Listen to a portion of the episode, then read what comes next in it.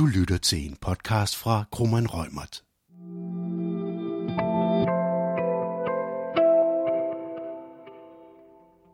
Denne podcast handler om markedsføringslovens spamforbud i forhold til markedsføring via e-mail, sms'er, newsfeeds og pushbeskeder. Podcasten er en del af Krummen Rømerts podcastserie om markedsføring. Mit navn er Heidi Lindberg Andersen. Jeg er advokat hos Krummer Rømert, og sammen med mig er mine fuldmægtige kolleger. Camilla Kirkegaard Jensen. Og Lisbeth Skytte. Vi har alle tre speciale i markedsføring, designbeskyttelse og varemærker.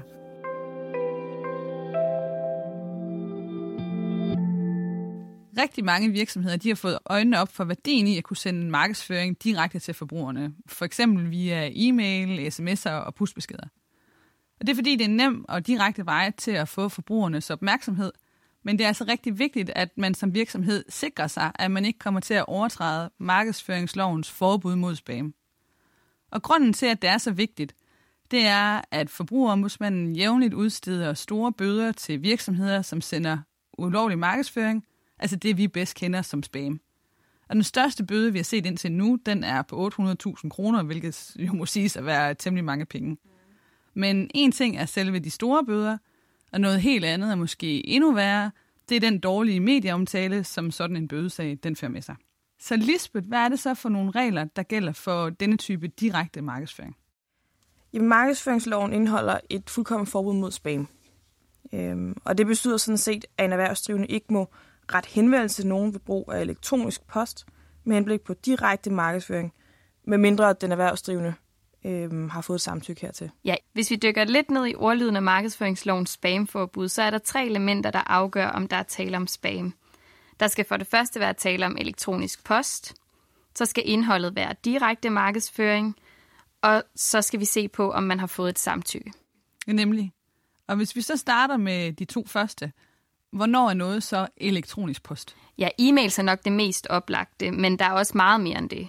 Øhm, den tekniske beskrivelse, det er, at elektronisk post er enhver meddelelse i form af tekst, stemmegengivelse, lyd eller billede, som sendes via et offentligt kommunikationsnet, og som kan læres i nettet eller modtagerens terminaludstyr, indtil meddelelsen er hentet af modtageren. Ja, og den her lidt langhårede beskrivelse betyder, at vi skal forholde os til forbuddet med spam, når vi sender meddelelser, som bliver læret. Øhm, det kan fx være e-mails, sms'er, og så er det indbakkebeskeder på sociale medier. Og man skal bemærke, at indbakkebeskeder på sociale medier er i modsætning til bannerreklamer og pop-up-beskeder, som dukker op, når man bare besøger en hjemmeside. Lige med pushbeskeder, der er det faktisk ikke helt så lige til at svare på, om det falder inden for spamforbuddet. Fordi når vi ser på forarbejderne til den nye markedsføringslov, så taler man om, at elektronisk post, det er det her dynamiske begreb, som skal ses i lyset af markedsudviklingen og den teknologiske udvikling. Mm. Hvor det afgørende er, om meddelelsen det bliver læret. Ja. Og hvis en pushbesked, ligesom en sms, den bliver gemt i nettet, mens telefonen den for eksempel er slukket, eller man ikke har nogen dækning, mm. og den så bliver vist, når man igen har forbindelse, jamen så bliver pushbeskeden formentlig grebet af spamforbuddet. Så det betyder altså, at der ikke er fri leg, når det kommer til pushbeskeder. Derimod så er det klart beskrevet i forarbejderne til markedsføringsloven, at markedsføring i for eksempel newsfeeds på Facebook og Instagram, det er ikke omfattet af spamforbuddet. Her er der så til gengæld nogle andre regler om direkte markedsføring, som man skal være opmærksom på, og så skal man selvfølgelig også huske persondataloven.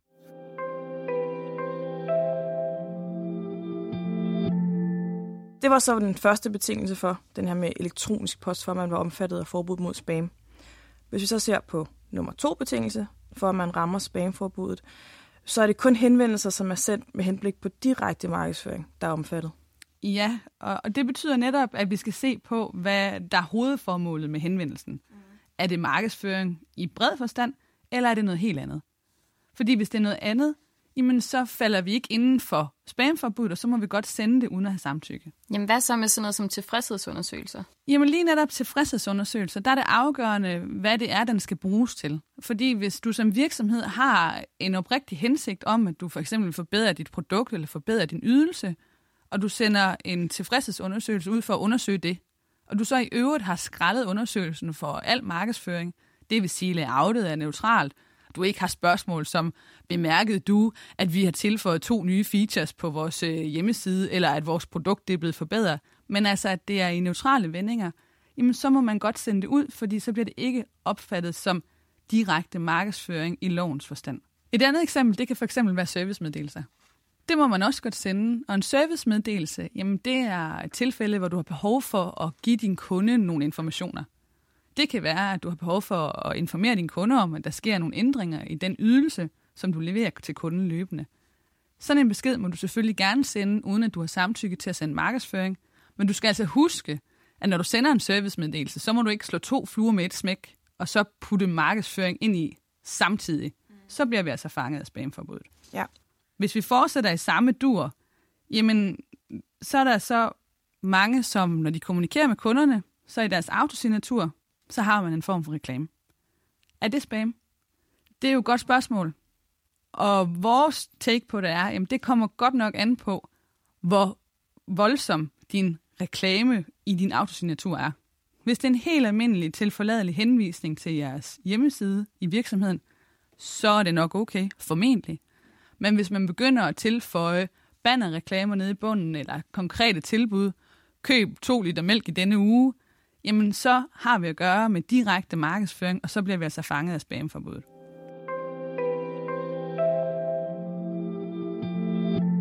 Men Camilla, når vi taler om alle de her ting, så skal vi jo huske på, at der kun er tale om ulovlig spam, hvis man ikke har samtykke fra modtageren.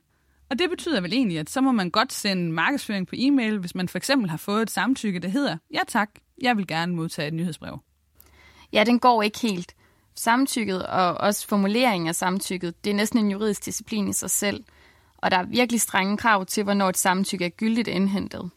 Et samtykke det skal blandt andet oplyse, hvad man kan modtage markedsførings om. Det kunne så være produkter eller konkurrencer eller events. Øhm, så skal det også oplyse om, hvordan markedsføringen vil blive sendt. Det kunne være på e-mail eller sms. Og så skal samtykket også oplyse om, hvem det er, man modtager markedsføringen fra. Det kunne både være dem, der udsender e-mailen, men det kunne også være, at der var andre, der blev markedsført i e-mailen. Så er det også vigtigt, at man øh, ikke har afkrydset de her afkrydsningsbokse på forhånd, fordi der skal være tale om en form for aktiv handling, så det er den, der afgiver samtykket, der selv skal gå ind og afkrydse, at de gerne vil modtage den her markedsføring.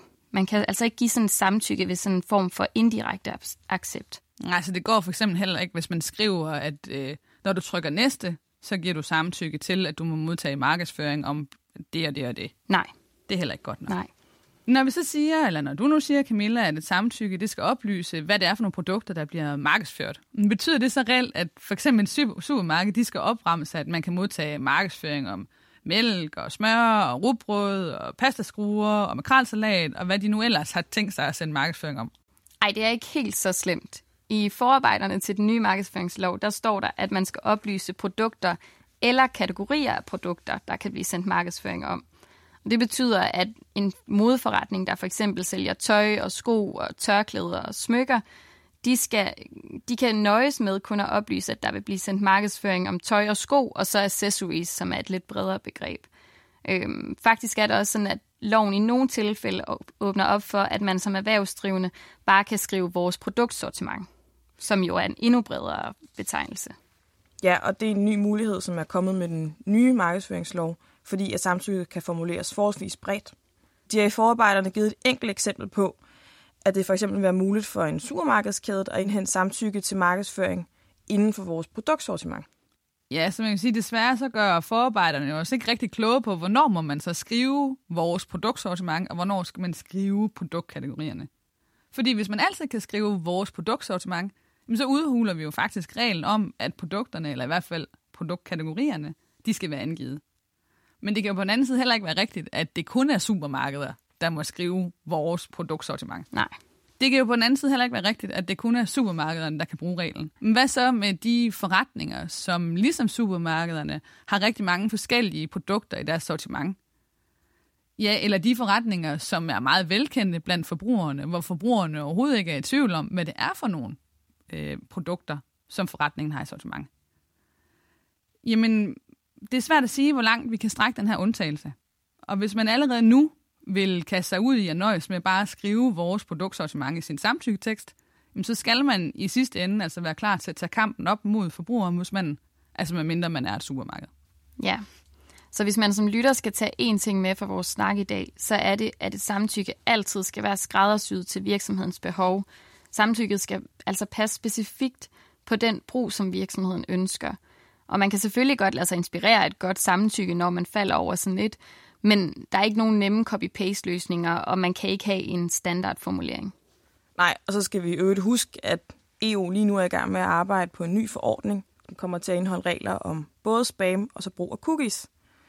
På nuværende tidspunkt, der ser det ikke ud til, at det kommer til at have nogle afgørende ændringer på spamområdet, i forhold til dem, vi allerede har øh, i Danmark. Men øh, det er selvfølgelig vigtigt at holde sig opdateret og følge med den udvikling, der kommer her. Ja, og vi skal også huske reglerne om persondata. Der er både den gældende persondatalov og den nye persondataforordning, som ja. kan have betydning for, hvad der skal stå i de her samtykketekster. Øhm, dem fortæller vi mere om i næste afsnit, som vil handle om markedsføring af samarbejdspartnere. Du har lyttet til en podcast fra Krummeren Rømert. Podcasten er udtryk for vores specialisters opfattelse af retsstillingen på nuværende tidspunkt. Vær opmærksom på, at retsstillingen godt kan udvikle sig løbende i takt med, at der kommer ny praksis fra forbrugerombudsmanden og domstolene. Hvis du ønsker at vide mere om emnet, så kan du tilmelde dig vores nyhedsbreve eller finde mere indhold på vores lønningscenter på grummanrøgmert.com. Du er også velkommen til at kontakte vores specialister.